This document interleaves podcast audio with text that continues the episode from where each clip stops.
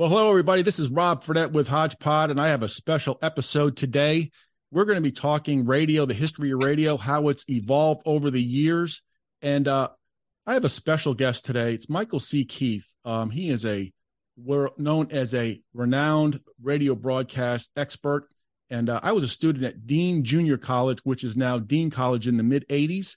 And uh, he was a uh, instructor, professor of mine when I was there. And I could not think of anybody better to talk about radio than Michael C. Keith. Michael, welcome to my podcast and thank you for joining me. Hey, Rob, it's good to be with you and it's good to uh, make contact with you again.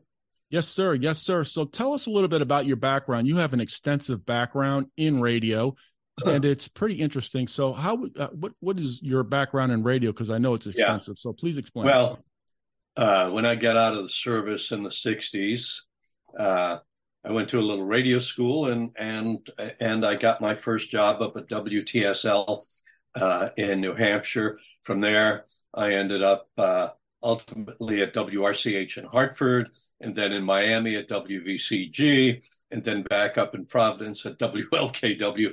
And it, it kind of worked my way right out of the business. During that time, I was getting my degrees and and then decided uh, to go into college teaching and to teach uh, uh, to teach radio. And Dean College was actually my first full time uh, college teaching job.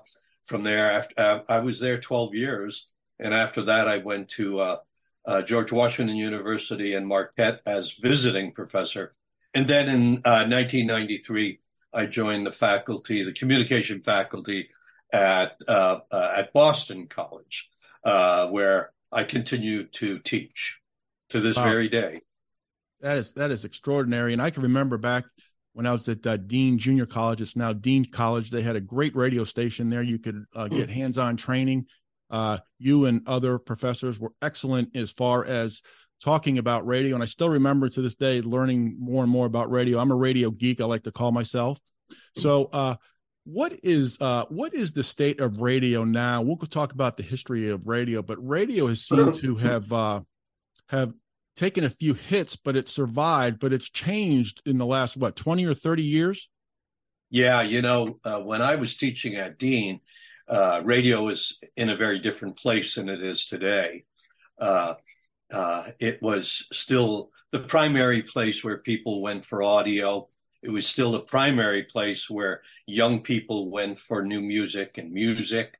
Uh, and and over the years, technology has bumped into that. I mean, uh, uh, with the advent way back in the 80s of the Sony Walkman, and then uh, uh, uh, you know the CD player, more important, more and more people were being drawn away from radio for music, music mm-hmm. radio. Now, don't forget, too, music radio was the principal reason for uh, its audience. Most people listen to radio for music. Not not all, but that was the number one draw. After that, it was talk, talk mm-hmm. radio, and and and other types of things.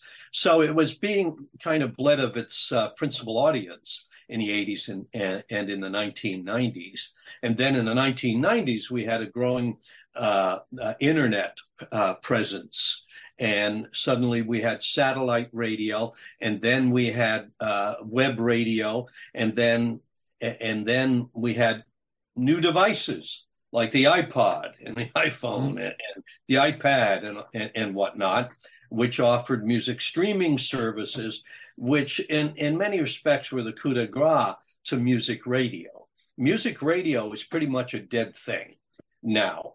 Uh, uh, hmm. with the exception of maybe some niche formats, specialty formats. Uh, I teach young people.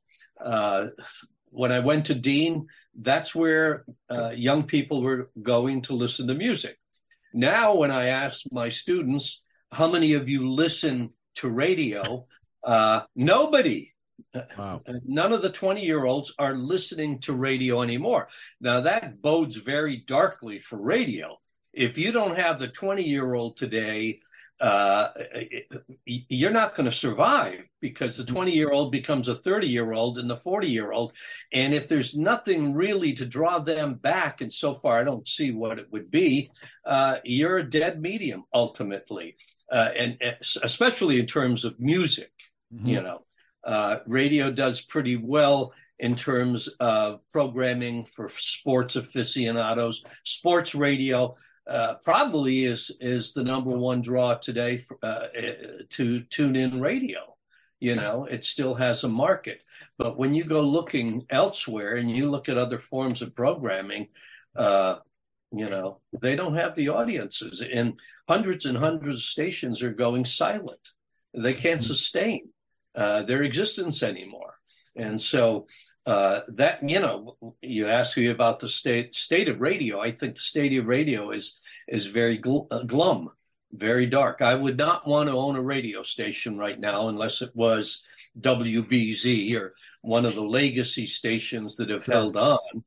Uh, if I found myself owning a radio station, I really think the only way that you can hold on to the audience is if you're hyper local hyper local, that you're doing something that, that listeners cannot find on the internet. And, and that would be uh, uh, local events, local I- issues, lo- things that are happening in your community. But for the young audience, they don't give a damn about locality. They're not worried about what what's happening in my community. You know what issues uh, appeared before the the local uh, town council. I mean, until they get older, until they own property in a town, until they have kids going to the schools, there's just uh, very little interest in localism. Uh, so, uh, uh you know, radio will hold on to uh, people within its signal area.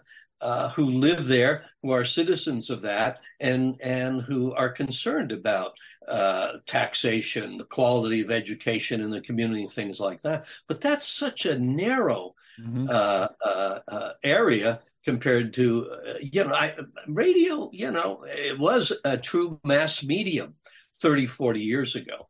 Uh, the bigger question now is, is, is there mass media? Are there mass media, I should say correctly? what defines mass media anymore? Right. Uh, the days of CBS uh, television and mutual radio gone. I mean, it's just gone. Oh, so, I remember. I remember you're in the '80s. I mean, where I lived in northern north of Boston, there were like local radio stations, and there were four or five stations in that area, and they were all owned locally. But now it's all conglomerate corporations owning radio stations. When did that all change? Well, um, that was the was that was a Telecom Act of 1996 mm-hmm. that that said, hey, you know, an, an individual or company can own as many radio stations as they want. No longer the 10, 10, 10, 12, 12, 12, 18, 18, 18 rule. It was thrown out of the window.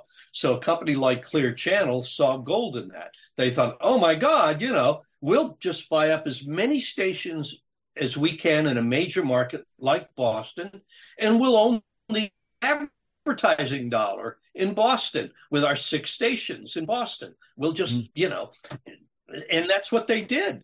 They bought up as many stations as they. At one time, Clear Channel owned a thousand, over a thousand radio stations. They owned one tenth of every uh, of every station in, in in the country. They owned one in ten you know and but what was the coup de grace was they looked at the stations they owned like in boston and they said we own six stations and there's six different properties and we're paying money for those six different properties. So let's sell all those properties and we'll put them in a mall. We'll put them in a factory. We'll put them all together consolidations. Got it. Then they went a step further and figured well why have local talent in, in, in a thousand markets when we can originate talent from our, our facility in Houston and we can beam adult contemporary, we can beam country, we can beam top 40 uh, to, to all of the stations that we own that are doing that format. And we can get rid of all the staffs. And in the process of doing that, they pretty much got rid of localism too. The stations became generic sounding they didn't have a local flavor, and they and this was done at the worst possible time mm-hmm. because that's when uh, the internet began offering music streaming services. People, young people had little devices that they could then download their favorite format from one of these streamers that had no commercials, no DJs, and they could essentially program their own radio station. So it was a collision between uh, uh, the the loss of localism and and the power of the listener to create their own, if you will, their own radio station. Mm-hmm. And so that that was a a, a profound blow uh, to to uh, radio stations around the country, and wow. it is right now. Mm-hmm. And that and, and you know, uh, radio lost its youth market.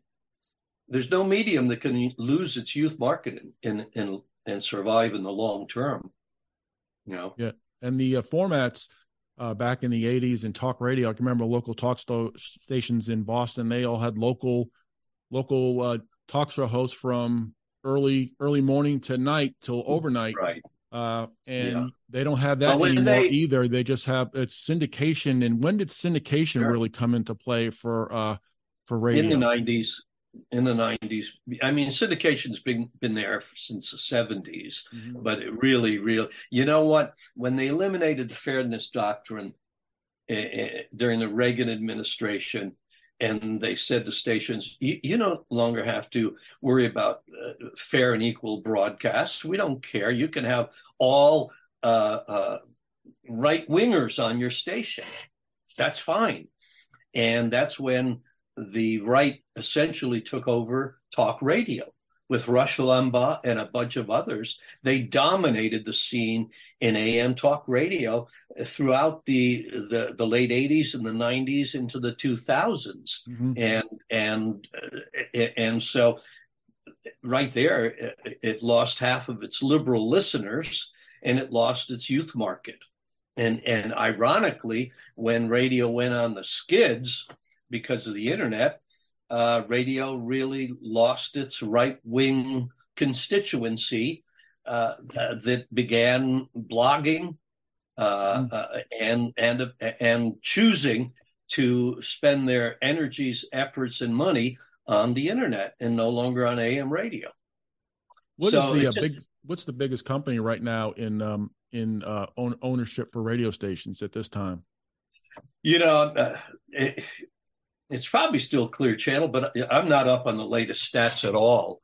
Uh, you know, Clear Channel then found itself with a boatload of stations and their audience dwindling because of what it had done through consolidation and also by what technology had eclipsed the value of the radio receiver. Uh, and then it began to try to unload it had paid top dollar mm-hmm. for the radio stations it bought, and then it found that it could that it couldn't unload those stations for the money it spent for the stations, so it was selling them at a, a much reduced a much reduced price, and uh, and it you know I don't know how many stations Clear Channel now owns, or if it's even still out there. You know, but uh, uh, you know, so that that is kind of the evolution of of the economics of radio since uh, since the 1980s. I uh, I'm looking right now. 800. I just pulled this off the internet the other day, getting ready for this. Uh, 860 stations for iHeartRadio. NPR yeah. has a thousand. Audacy has 235. Cumulus has 405, and then uh, Salem Radio has a has a a, a, a group of radio stations, as does ESPN Radio, and there's other ones below that. So the the mutual broadcasting systems that's Cumulus, is that correct? Yeah, that's gone mutual. Wow. Yeah, you know, and and, a, a, lot of those that you mentioned aren't even uh, ownerships. NPR doesn't own. Right. You know, they, they syndicate their their programming. Same with ESPN and whatnot. So the big time, huge, monstrous owners uh, have been working pretty steadily at unloading uh, uh, because a lot of the stations are no longer terribly profitable. Interesting. So radio has taken a hit. Uh, you know, with streaming music and the internet, and then uh, satellite radio as well. Looking at it though, radio has a function as well. It's uh, it serves the purpose of entertainment, news and information, emergency broadcasts, and education, learning something new. Do you see that uh, maybe coming back? Yeah, I mean, uh, you said earlier that you don't see radio maybe it's in its gloomy phase, but do you see radio maybe making a comeback at some point? Or uh... I don't think it'll ever be what it was. Mm-hmm. Its glory days are gone, you know. Uh, but I don't see it becoming extinct as long as it holds on to some of the basics that that people uh, used it for. And as already indicated, I think if you have talented people on the air, if you have talented people on the air and they're adequately promoted, people are going to go find them. They're going to want, you know, we all do. We like talent and, and whatever form that comes on, uh, whatever form that comes in.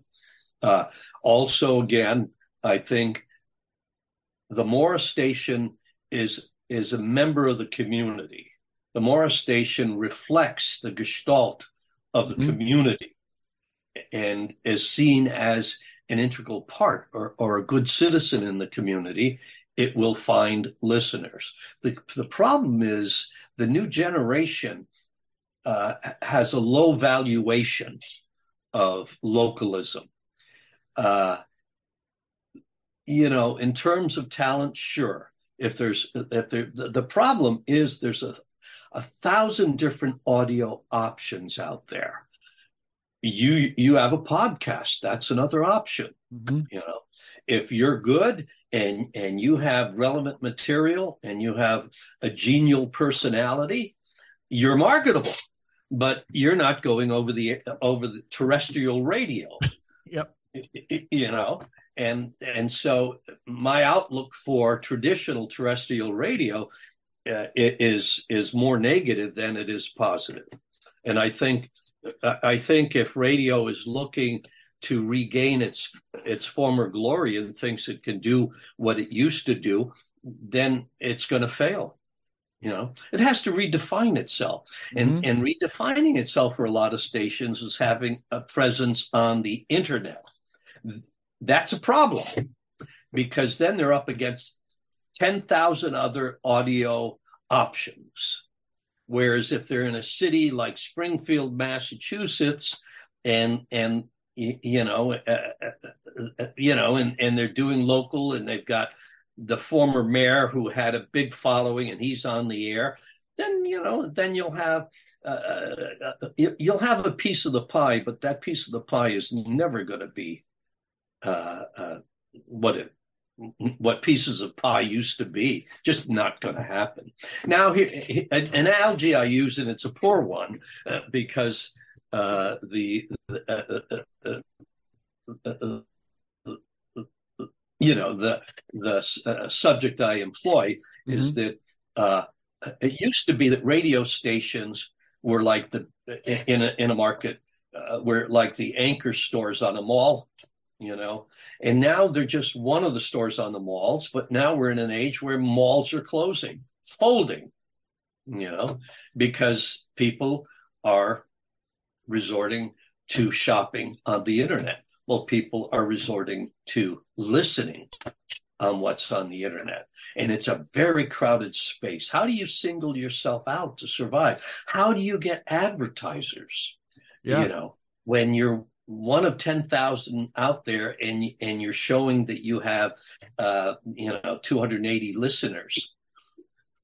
You're never going to get major advertisers with 280 you're not going to do it you know. You might get some local mom and pop shops but so it's it, yeah. It's like the daytimer uh, uh you know that that's on that, that used to be on the air from sunrise to sunset mm-hmm. and, and, with that 250 watt signal, it was a battle royal long before the internet to to get advertisers, and it depended on localism and and really uh, dominant. Uh, dominantly appealing personalities, and it was still a, a horrible battle. Well, uh, you know, uh, uh, move that over to the internet and compound it by a thousand times, and that's what you've got. You know, uh, you know, here it is. You know, th- I'm being just subjective about that. This is the way I see it. I, you know, I don't have a crystal ball. Uh, all I can operate is on my my experience and my instincts that tell me that uh, uh, uh, that I wouldn't want to own a radio station. I just not no. I'd run away from that, you know. Unless they were selling WBZ for five hundred dollars. Yeah, yeah. WBZ broadcast into thirty eight states across the country. Yeah, yeah. I remember uh, when I first started uh, when I broke out of college and got my first job. I worked at WHDH as a producer, mm, and uh, before I got on air again. Um, and I remember you had the news director, you had news reporters, you hmm. had the program director, oh, assistant oh, yeah. program director, production crew. Uh, the, you had superstars. You had Jess Cain, who was Cain. the morning man for 30 years, and he had huge listenership. Huge. And they, yeah, and they could demand top dollar for advertisers and they were sold out a lot of times. You know, Larry Glick, he, Larry Glick, Larry uh, Glick. in his later years uh, used to come after Jess Cain, and he was a major, major draw. Eddie Andelman was a major draw oh, in yeah, Boston for guys. him. Um, I remember. Oh yeah, I remember WBZ in the '60s and '70s. You know, they were playing. They were playing music, mm-hmm. and monster people like Carl deSuze and Dick Dick Summers, and I mean they had huge followings. And then over on WMEX, WIMAX had Arnie Woo Ginsburg, who was a huge draw. And and that's you know that's a thousand years ago. That doesn't exist anymore. Uh, can it can it exist again? Who's to say? But I think the smart money is no. I can remember uh, uh, there was uh, WBOS was in the uh, opposite side there, and oh, each station had its own on-air, own staff, and now, like you said, with the consolidation, that's like, like it could be like 40, 50 jobs of people who mm-hmm. are working, consolidated, working for, um, you know, with, with a pot of stations that they're at where they're at. Um, they're selling for all the stations, right? Sure, absolutely. Yeah. Yeah. They have two engineers for 40 stations. You know, I mean, when I worked in radio uh, at stations uh, like WRCH in Hartford, beautiful facility, full time engineers 24 7, you know, uh, uh, uh, news department, DJs. I was the production director there, and I, I did an afternoon shift, copywriting It was it was glorious it was it was the time to be in radio. Yeah, I can't imagine what it must feel like to be in radio anymore. I just can't imagine it. Uh, I, I, I would just find it just, just you know just a different animal and and and depressing. I mean, I've got former students like you who are who are in radio in Boston. Joe Cortez, yep. you know, he does the '80s show syndicated and whatnot and I'm always amazed that he's still gainfully employed there, where he's been for 25 years. But that's owned by one of the big uh, uh, radio corporations, and and they still find a means of generating revenue from what he does and, and, and whatnot. So, uh, but it, it's uh, it's sparse yeah, I remember uh, in my summer uh, vacations and also going home for my breaks, I would go work at uh, Curt Gowdy had a couple stations in Lawrence. Oh yeah, Mass, yeah. He, he had uh, we had WCGY and WCCM yeah. in Lawrence, Mass, and uh, I'd go home and uh, work there and do sports. And Dan Roche was on Channel Four was yeah, was there. Um, he was there as well. Um, but I remember, you know, you you talked about local. We'd go do barbecues every Friday during the summer. Um, they, they uh, the listeners could bring uh, you know uh, 50 of their favorite friends and guests and family. Oh, and sure. then they had the swap shop shows on saturday morning. Everything was local music talk and it was just like it was like its own little niche inside those cities uh, for the merrimack valley. So i can see where you're saying i think if you those stations get that local feel to it i think they could draw in more oh, yeah. listeners. I think you're I right. i think so. I, it, it's just a it's a tough road, and and uh, uh, it, it, requires resources and a lot of the small stations that all of us have worked at, they don't have any resources anymore.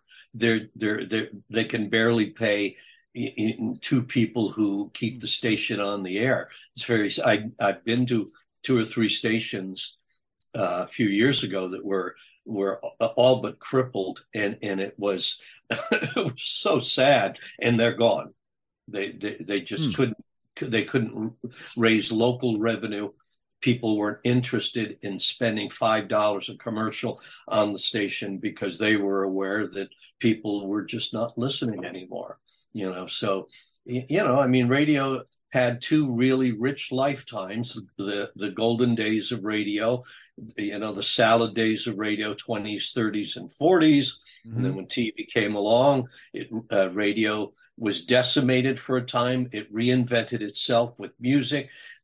You know rock radio came in the transistor miniaturized radio gave it a whole new audience and it flourished. In fact it had more people listening than it did during its golden age but now it's into its dark age where it's mm-hmm. lost the bulk of its followers, the bulk of its advertisers, uh, and and it's it, it's you know it's on life support in many respects. There are some stations, you know, uh, sports radio stations, major markets that are affluent that are making money, but there are there there are exceptions. I, mm-hmm. I, can't point out one, and I'm sure your listeners might be able to, but I can't really point to one su- super successful music radio station in the country.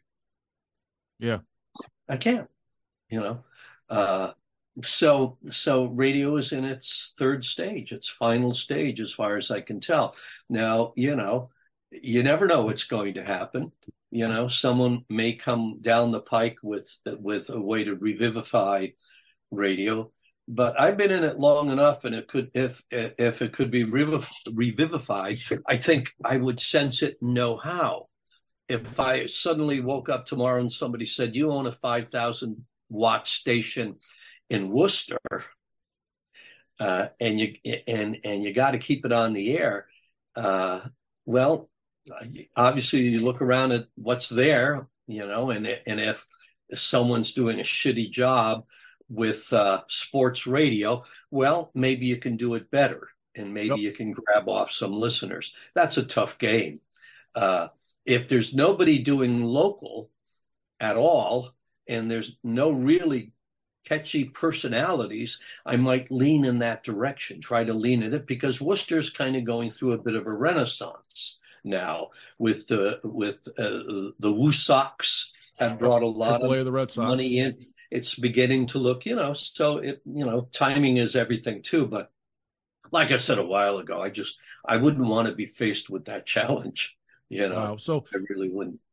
You know, over the years, uh, syndicated radio shows have taken, uh, taken a, a, like a 180 or maybe a 360 you know you, back in the 80s you would have uh Larry King at night, Bruce Williams at night, um, sure. Art Bell, yep. uh, and then like local syndication, you'd have medical shows, but then they'd be replaced, you know, by talk shows. Uh, Rush mm-hmm. Limbaugh, I remember late '80s, and then oh, we have other ones now, um, you know, that are like Glenn Beck and Sean Hannity. Yeah.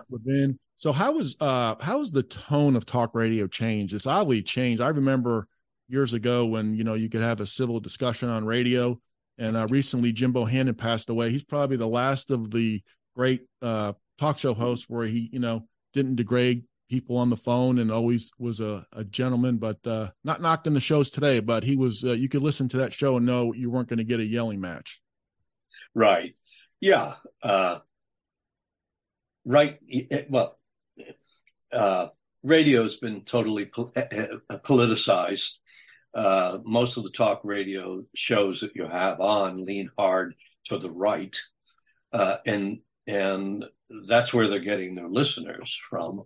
You don't have any real uh, Jim Bohannon. You don't have any uh, real uh, talkmeisters that are on there that bring more intellectual or or, or balanced cultural uh, discussions on radio. You have to go over to NPR. You have to go over to public radio.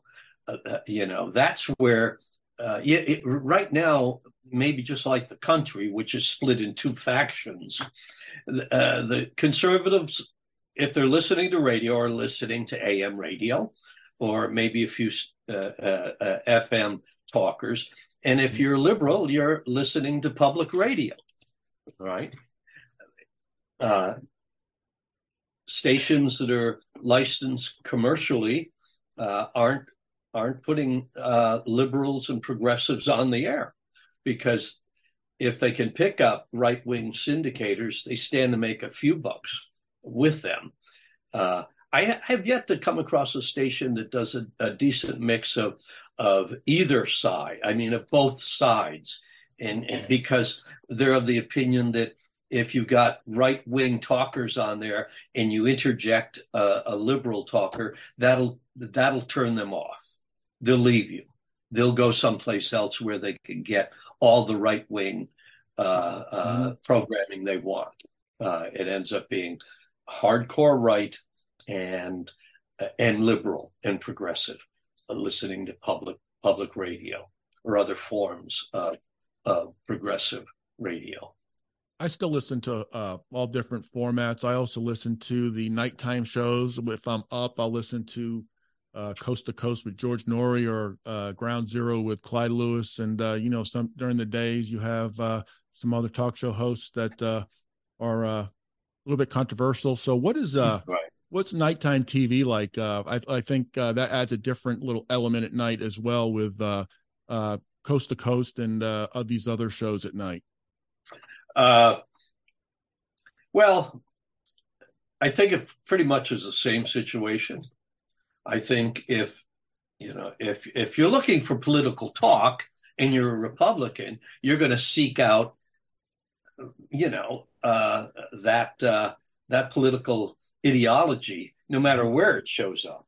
Yep. If you're online, there's tons of that stuff that you can get, uh, and if you know if you're a progressive, there's tons of that that you can get. Mm-hmm. Uh, um, so listening and viewing uh, have have become so political uh, uh, and politicized by what what has happened in our political system that uh, there doesn't seem to be any middle ground anymore. Yeah, yeah I remember in the uh, listening to talk radio in the 80s and, and 90s there was there was a lot of middle ground and yeah. There was a lot of middle ground. You could you could hear people have a conversation on the radio and it was just you know just a nice way to listen to you know different points of view. And like you said uh not getting political here but you know there is a there is it's, it's like a shouting match all the time and sometimes yeah. it, it, gets rather boring. It, it, it really does because everybody's angry. You know nobody can give an inch. Nobody can say well you know what so and so you know the republican senator the other day said you know when you really think about it it makes sense. You, who's doing that? You, you know uh, so there's there's there's just no there's just no feeling of camaraderie or friendship or we're all in this together anymore. It's us and them you know and and and the and it's just a hostile atmosphere. Uh, uh and uh, you know is that going to change? Is that going to somehow recede and people are beginning to become more uh, tolerant of of your fellow American? Uh, because you know I mean the fact that we're so uh, gnarled up because half the country is against abortion and half is pro-abortion instead of saying well i can see the wisdom in being against uh, the termination of a pregnancy except i still support the right of a woman mm-hmm. you don't hear anybody saying that anymore you know, you got you know uh, fetus killers, and you've got you know abortion advocates. I mean, you know, and that's you know that that's that's kind of sums up you know the the, the prevailing gestalt of, of this nation right now, and that's you know that's caused us problems. You know, it's caused us January sixth. It's caused us you know factions that clearly support a madman you know, a person who uh, has such narcissistic and and dictator tendencies that it's obvious to those who are full blown members of that person's cult. Uh, how did how did we get there? How did we get in that situation?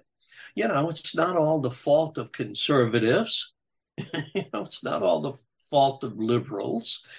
At one point in in the last century, we lived together, we fought together, you know, we worked together, yep. and and uh, in the last twenty years, that has and and to, you know, to be honest, the media is uh, pretty responsible for that situation because we ended up with advocacy news.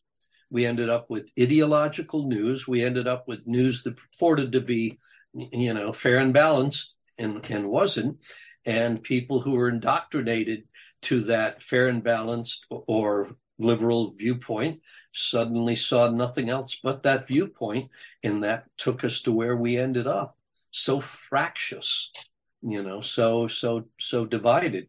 The internet despite its great virtues and its its remarkable uh, uh, uh, benefits, has turned into also a very toxic place.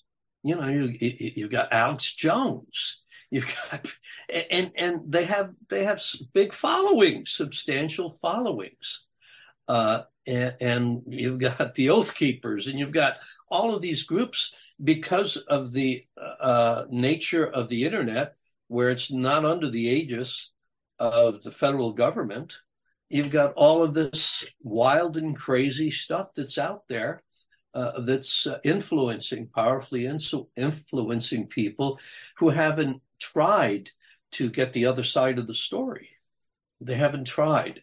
So now they're deeply rooted in a belief system that is that is counterintuitive to most intelligence and that is, uh, uh generally speaking, uh, uh, dangerous uh, to the unity of the country. You know? uh, I am now of the mind that there needs to be governance of the internet. I was always opposed to that. I always liked the idea that there was, uh, you know, media uh, that was completely open to all viewpoints. Mm-hmm. Well, that's good, I suppose, in its you know theoretical stage but in its application stage that has become a big problem a huge problem in this country now uh, when i say i'm I, am not pro censorship i am pro uh, uh, uh constitution and pro uh, maintaining the well-being of the country and and and when the well-being of the country is threatened by ideologies that are so out there and so potentially damaging then i say okay we need governance. We need some governance. We're kind of at that you know radio was this benign thing. Mm-hmm. you know when you look back at it i know in the 80s and 90s there was a lot of complaints about am radio. You know it's all right wing and they're all but but the right wing that were over there weren't weren't as extreme in nutcases as what you now find dominating or not dominating what you find all over the internet you know rush limbaugh was a windbag from a uh, from a liberal's perspective but i don't recall him saying get out there and and and and, and invade the capitol building and bring your guns and you know he didn't he you know he, he didn't do that. Uh, I was on a committee of the Radio Hall of Fame that inducted him into the Hall of Fame. Uh, I wanted Howard Stern in at the time, but he didn't. He didn't make it. Eventually, he did. You know, but uh, but uh, uh talk radio was ninety percent of it, I should say, was pretty benign.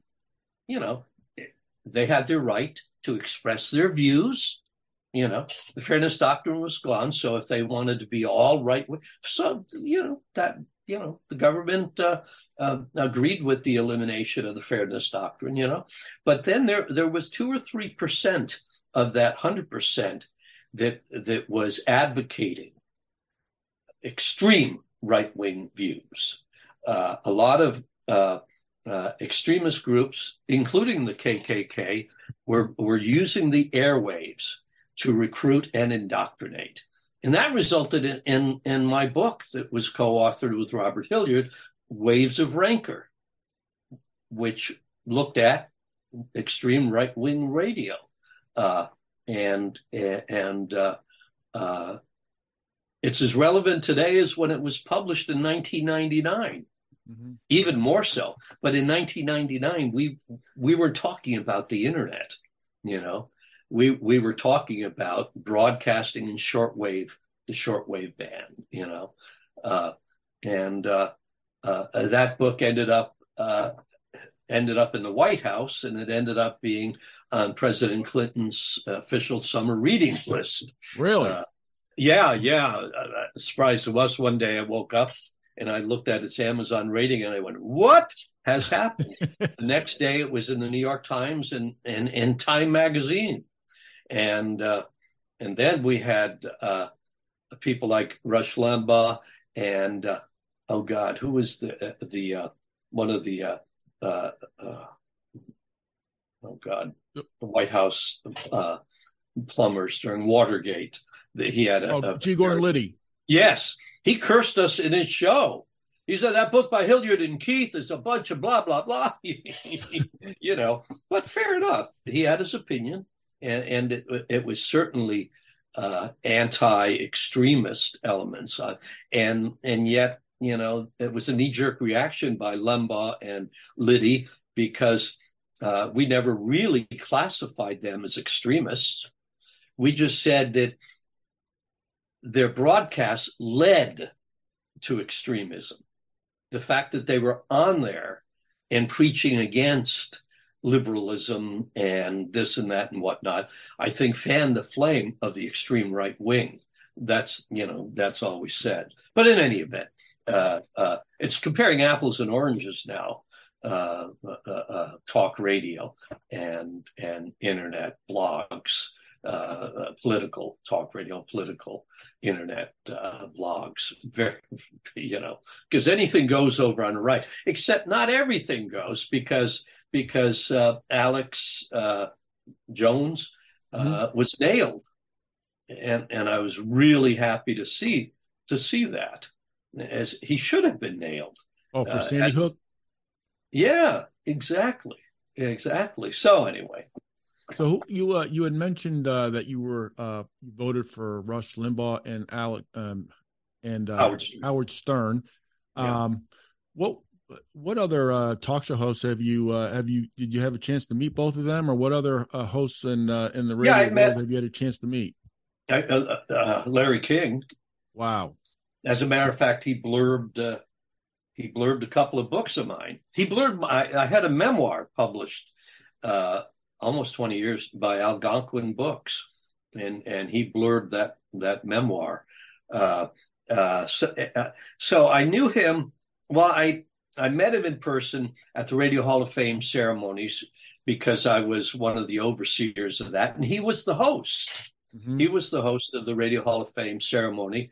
Uh, and uh, Rush Limbaugh was there, and I sat at a table right next to him. Studs Terkel, a lot of these, you know. Wow. Uh, so I got to meet a few of them, but but you know, not not uh, as many as uh, I, I do have a you know a, a, a, couple of interesting stories about both of those guys, but I won't takes up too much time. Yeah. To, to, tell you off mic someday we'll talk. Larry King was a uh, Larry King was a um, a true pioneer of late night radio. When I was growing up, I remember listening to him, and um, you know, he'd have all the guests he used to have on at CNN, and he was really, oh, yeah. uh, really a pioneer, don't you think?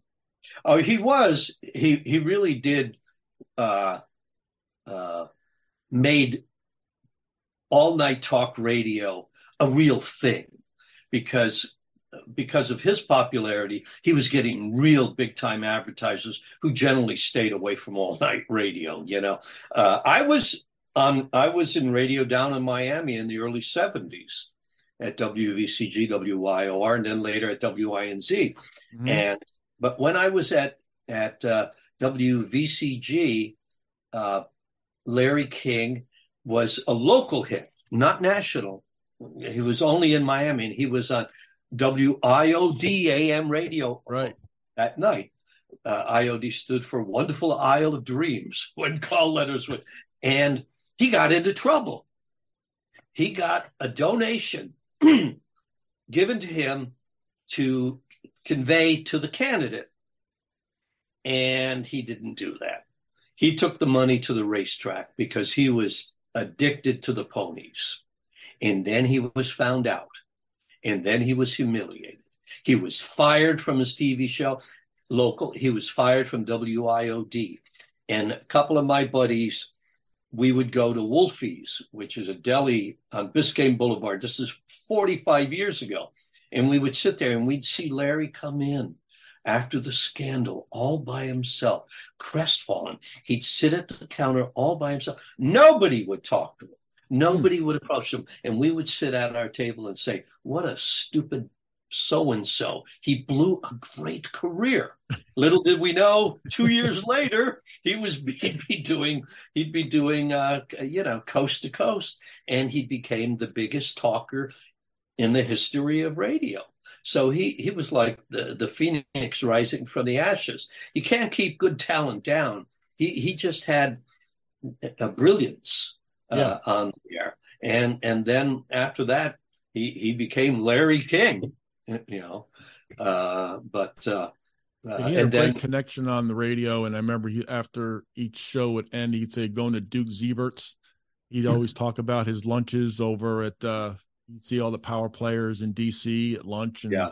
um, he was able to get uh, politicians on his show too, which was uh, pretty pretty awesome as well. So he was a pretty good guy. I, I had some some exchanges with him, and I was just this academic. I was chair of education at the Museum of Broadcast Communications in Chicago, so I was involved with the Radio Hall of Fame. Blah blah blah. You know, but uh, uh, he came in to host that show, and nobody picked him up at the airport. This is Larry King coming in to host the Radio Hall of Fame show. And I came in to the uh, cultural center where the museum was, and he's standing in the hallway. And I know him as soon as I see him. I say, "Hi, Larry. Can I help you?" And he says, "Yeah, yeah. Where, where's, where am I supposed to go?" He says, "I don't." He said, "You know, I just, I was just dropped off here in the cab, but, the building's huge." And I said, You were just, yeah. He said, Nobody met me at the airport. I had to get a cab in. So I, I took him into the president's, uh, Al, Al, uh, in Bruce Dumont, who's a nephew of Al Dumont, the Dumont Network. And I told him, and he was furious. Somebody dropped, somebody dropped the ball. But, but Larry King, he, but he, but he was good natured about it. He wasn't wow. indignant or anything. He just kind of, you could tell behind his voice was half a chuckle that it happened. And then I saw him witness, I witnessed him host the Radio Hall of Fame coast to coast on a dozen stations live in the banquet hall where we all sat. And uh, I never saw anybody as relaxed and graceful as he as he was on a live on a live connection where he was introducing the people who would induct mm. the you know these people like Susan Stamberg of, uh, of All Things Considered, Studs Terkel and whatnot, and he uh, he would he would walk off the stage, uh, uh you know, between inductions. And, and he'd be talking to people, and the director was melting down. Where's Larry? Where's Larry? And they'd be going nine, eight, seven. And they'd be saying, Larry. And Larry was like, at three, he'd just meandered back up, bam, on like, I mean, just on, never wow. missing a beat, you know. And I and I thought, there's there's that incredible, there's that incredible gift and that incredible talent this guy has, you know. And then he he, he very generously uh, uh, blurbed uh, my my books, and then I actually interviewed him for another book. So that was wow. so. Yeah, that was neat. That that is neat. You come across people like that because he was huge when he was on radio, but he even got hu- uh, bigger when he was on CNN, which was incredible. Oh, yeah. I find that I find that fascinating. That I like those little stories of inside base. I call it inside baseball. I like that. Um, and in fact, another person that you'll you'll know that I became connected with was Paul Harvey. You know Paul Harvey, right? Elaborate Huh? on that if you could. Uh, oh yeah, yeah. Uh, when I worked at when I was chair of the museum, uh, he was a big benefactor of the museum. His wife Angel Harvey uh, was the connection with the museum and Paul Harvey.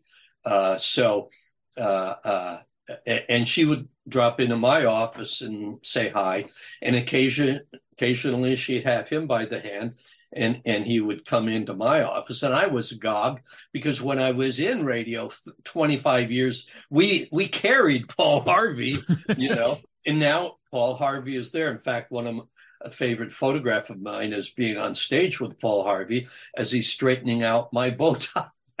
Wow. Paul Paul Harvey, and then uh, and then he blurbed uh, a book of mine, and then he also I interviewed him for a book of mine called Talking Radio, uh, where I also had contact with. I mean, you'll drool if you hear some of the people that I was interviewing, from Walter Cronkite to Charles Collingwood to Robert Trout to Casey Kasem to all of these people. I Wow. because of my connection as chair of the museum, I had great access to all these people. So I was living vicariously, you know, by by meeting these people. You know, uh, you mentioned Casey Kasem. They still play his. Uh, they still play his uh, on a local station here in Memphis, where I live. They still play his uh, top forty.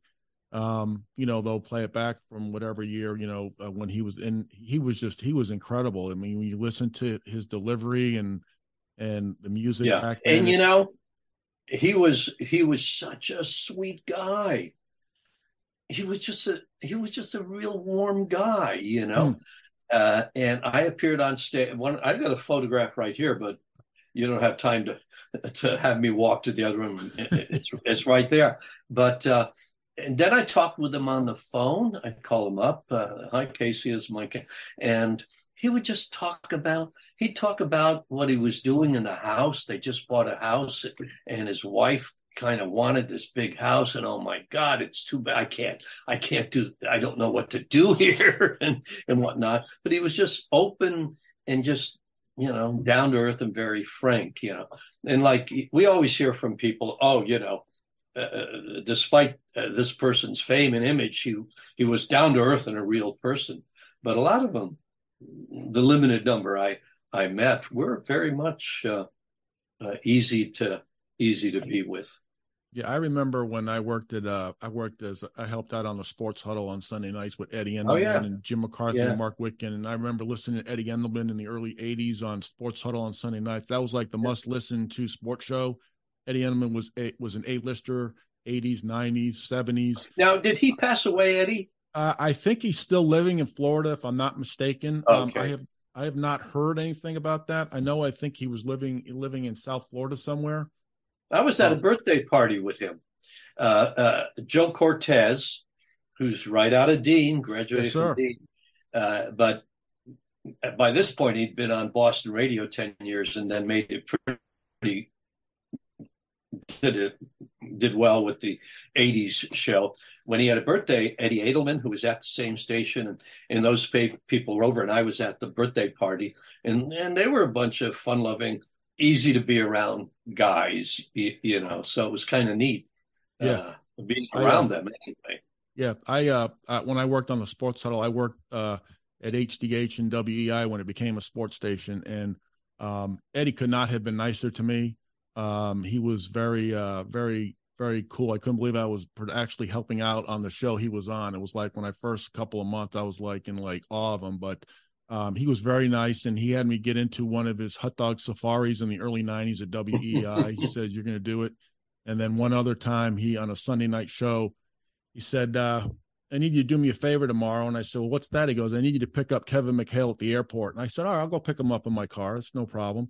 Well, he had a limousine ready for me to pick up, pick me up to go to the airport to get Eddie, uh, Kevin McHale for a sports show that they were doing for Channel 56. It was uh, Roger Clemens, Andre Tippett, Cam Neely, and Kevin McHale. And Kevin McHale was coming in from a plane from Philadelphia.